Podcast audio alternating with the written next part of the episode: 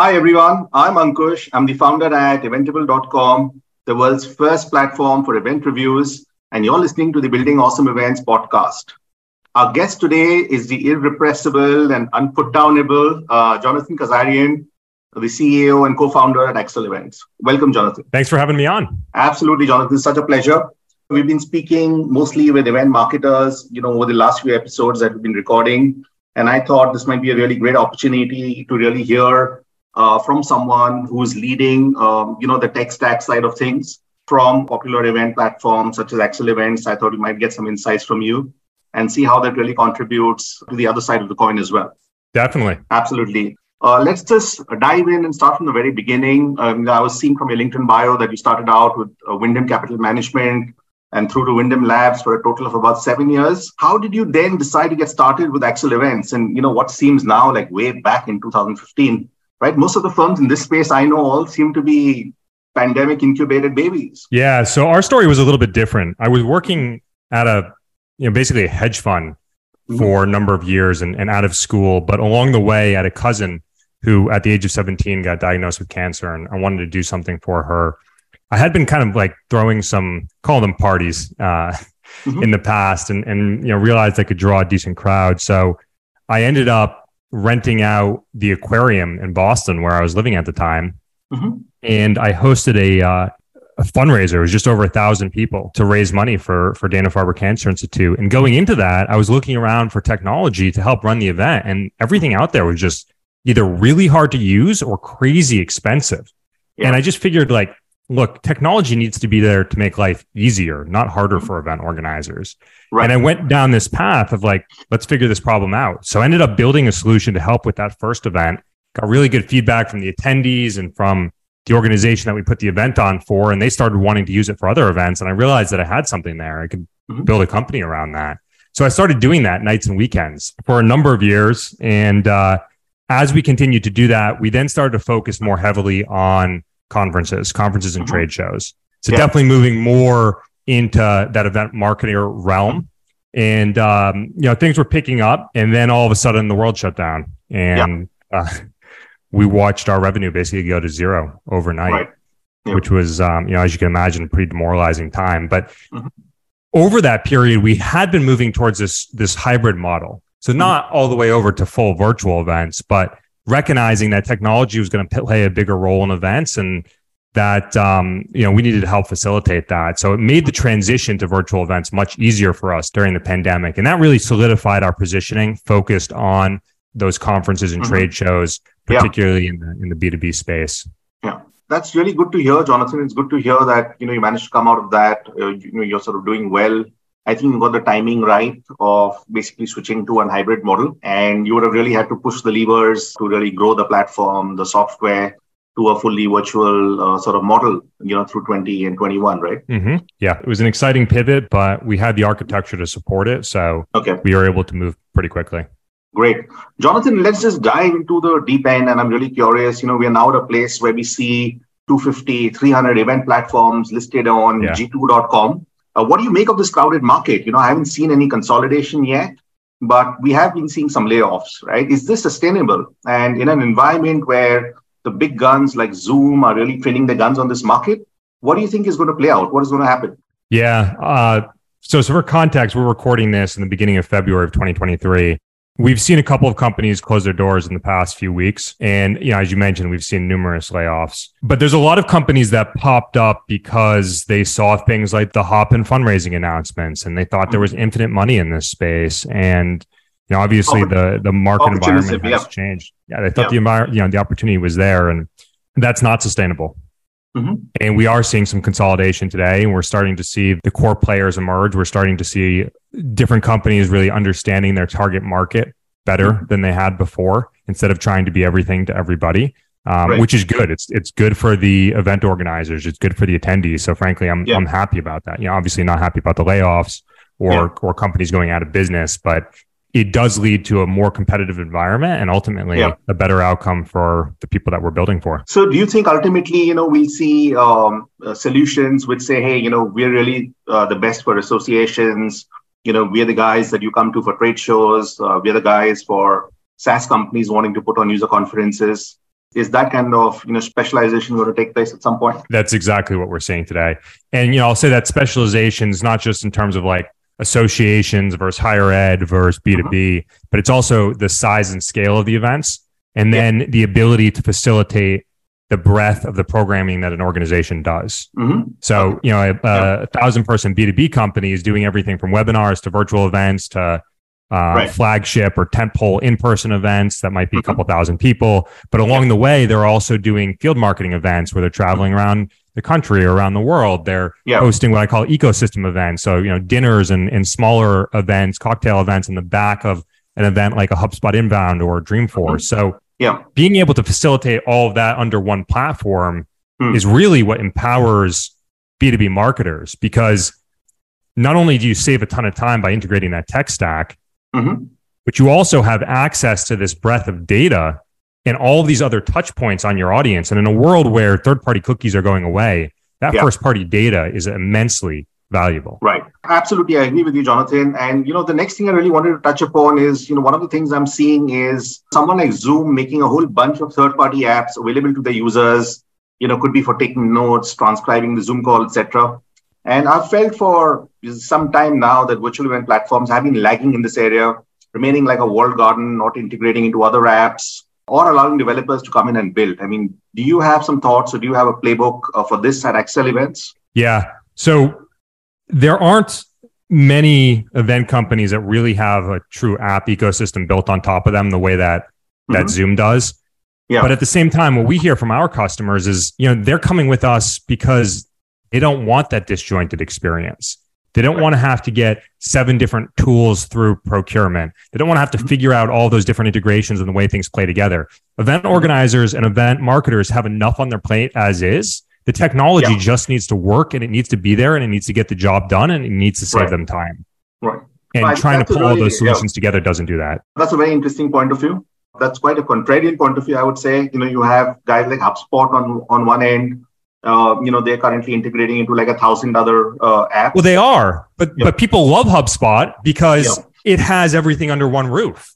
Mm-hmm. right? And it has one centralized object model that makes it so easy and simple to use. That is the yeah. entire appeal. If you're on Salesforce, you have to you have to have a, a 130,000 per year Salesforce engineer for every 10 sales reps. In right. HubSpot, the end user can do things themselves because the platform is so much easier to use. Right.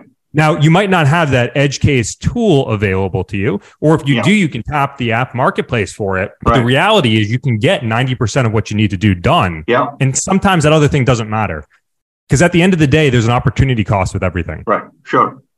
Uh, Jonathan, let's continue chatting about the Accelevents platform a little bit. What are the features that you're currently proudest of that you think nobody else does better?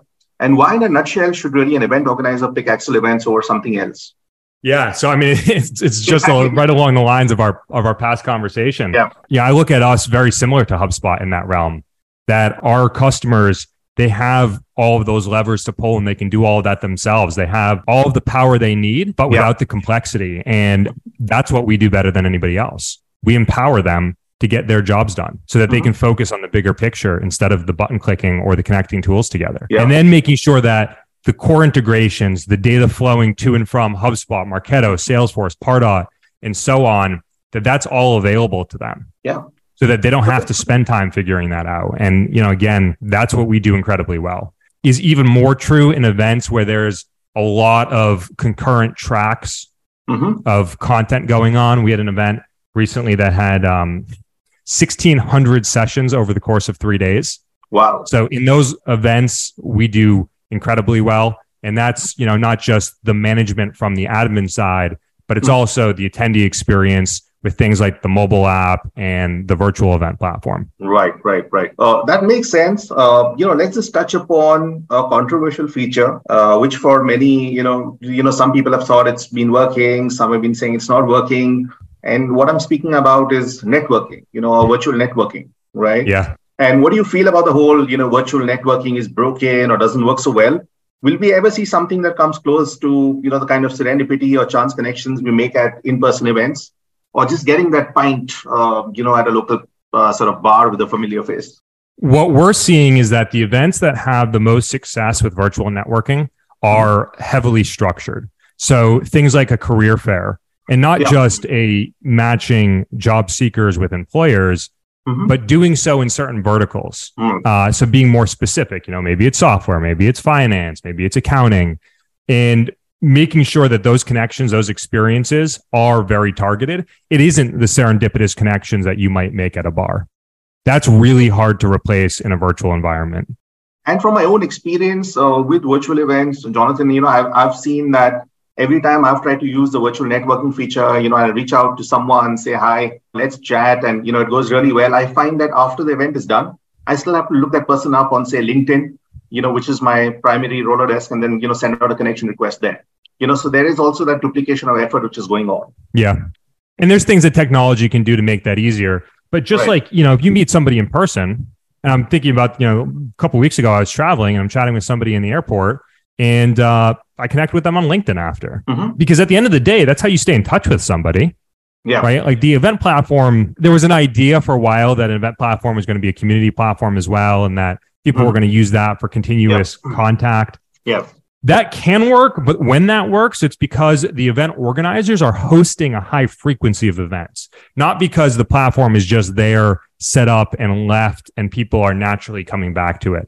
You know, we see the data on that. People just they're not coming back in that circumstance unless you're giving them a reason to, unless you're refacilitating that networking environment. You're bringing people back together to have a very targeted and specific conversation about right. something that's passionate to them.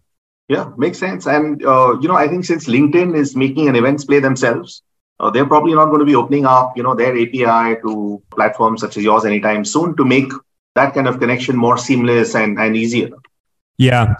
That said, one of the things that we are hearing more and more today is people have a hesitation for mm-hmm. you know what I'll call a rented audience.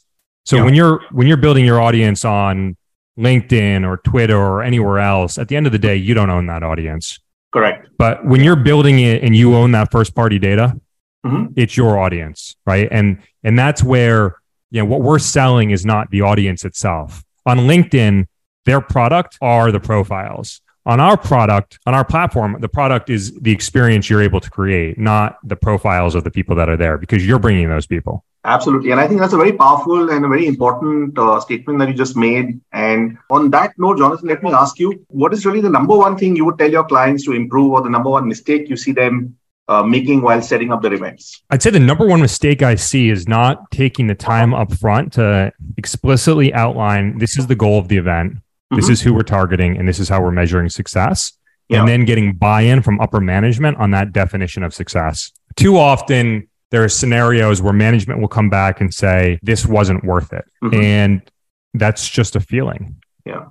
One of the things that event organizers and event marketers have really figured out over the past couple of years is how to take events from an art to a science. Right. And events not being this black box anymore. Mm-hmm. And yeah. when you look at B2B spend in events, 25 to 27% of B2B marketing budgets, I mean, it's a massive chunk, right? It's a quarter of that marketing spend. Some, some reports say higher than that. Yeah. It has to be more scientific. It has right. to be something that can be explained, especially in an environment where marketing mm. budgets are on the chopping block. Yeah, absolutely. And, you know, with that, um, Jonathan leads us to, you know, one of our tail ending questions, you know, which is really tell me about a couple of the recent events that have stuck on in your mind? And you know what you think has been really great about um, these? Yeah. So um so zapier is one they're a mm-hmm. customer of ours. They mm-hmm. do uh, a couple of events but one big product launch every year. And uh, we've worked with them for a few years now. But one of the things that impresses me the most about that event is the way that their community yeah. comes to life around that event. And you know for the week of that event you'll go on linkedin or twitter and just mm-hmm. see endless screenshots of our platform where the attendees are sharing these frankly life-changing developments that Zapier is putting forward for their customers. Yeah. And the way that they create that social presence around that event experience is just, you know, it's it's so powerful. the same thing Apple's done for a number of years. Um, yeah. another example would be uh, Carnival Cruises. They did a four city hybrid roadshow Wow. And that event was for their travel agency partners. But what was really cool about it is they had, it was around 1,500, 2,000 people mm-hmm. attending in person. But then they yeah. had two to three times that participating virtually. And yeah. the way, again, that they were able to communicate all this information and create essentially a hoorah around that experience, it just, it becomes so powerful. And you really get to understand who in your audience is engaged. Who are your advocates? Who are the people that you can tap and rely on to be a spokesperson for your brand? Yeah, that's amazing. And I think shout out to these incredible event marketers uh, and event yeah. producers at uh, Zapier, Apple, Carnival Cruises. You know, those are some incredible uh, success stories out there. Uh, congrats, Jonathan. Uh, finally, Jonathan, you know that uh, you know we are the world's first review platform for B2B events. And our goal is to help event marketers further their brands through the power of social proof and community marketing. What really does social proof mean to you? How important is that in your own arsenal? Uh, do you make a conscious effort to see customer reviews for your own platform? And secondly, do you think something like this would benefit events as a whole? I think social proof and community driven word of mouth and growth are mm-hmm. the most important aspects of marketing. Mm-hmm. I also think that events are the best way to get the word out there. So I'm probably a little bit biased, but yeah. I think that's incredibly necessary. We use testimonials throughout our process. We, you know, mm-hmm. push people to give us not push, but ask them to give us reviews on on G2 and Capterra and other sources. Yeah. And you know, as far as it goes for events as well, that's more necessary than ever today. When you're fighting for budget, mm-hmm. fighting for an allocation to sponsor an event, to attend an event, you need to know that it's going to be worth your time, right? Your your reputation yeah. as as somebody within an organization who's asking for budget to go to that experience, you want to make sure that you're placing your bet in the right place. Yeah. So I think it's incredibly necessary. I think the industry is going to be better off for it. Mm-hmm. And yeah. um, at the same time, there's events that are a waste of time. Mm-hmm. And those those hurt the industry. Yeah. So we can also fix that process, that problem along the way.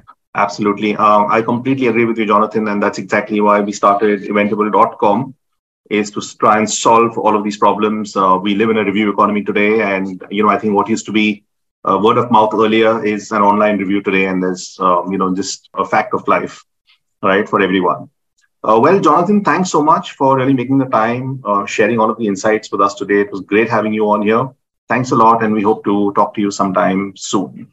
Thanks for having me on. Thank you.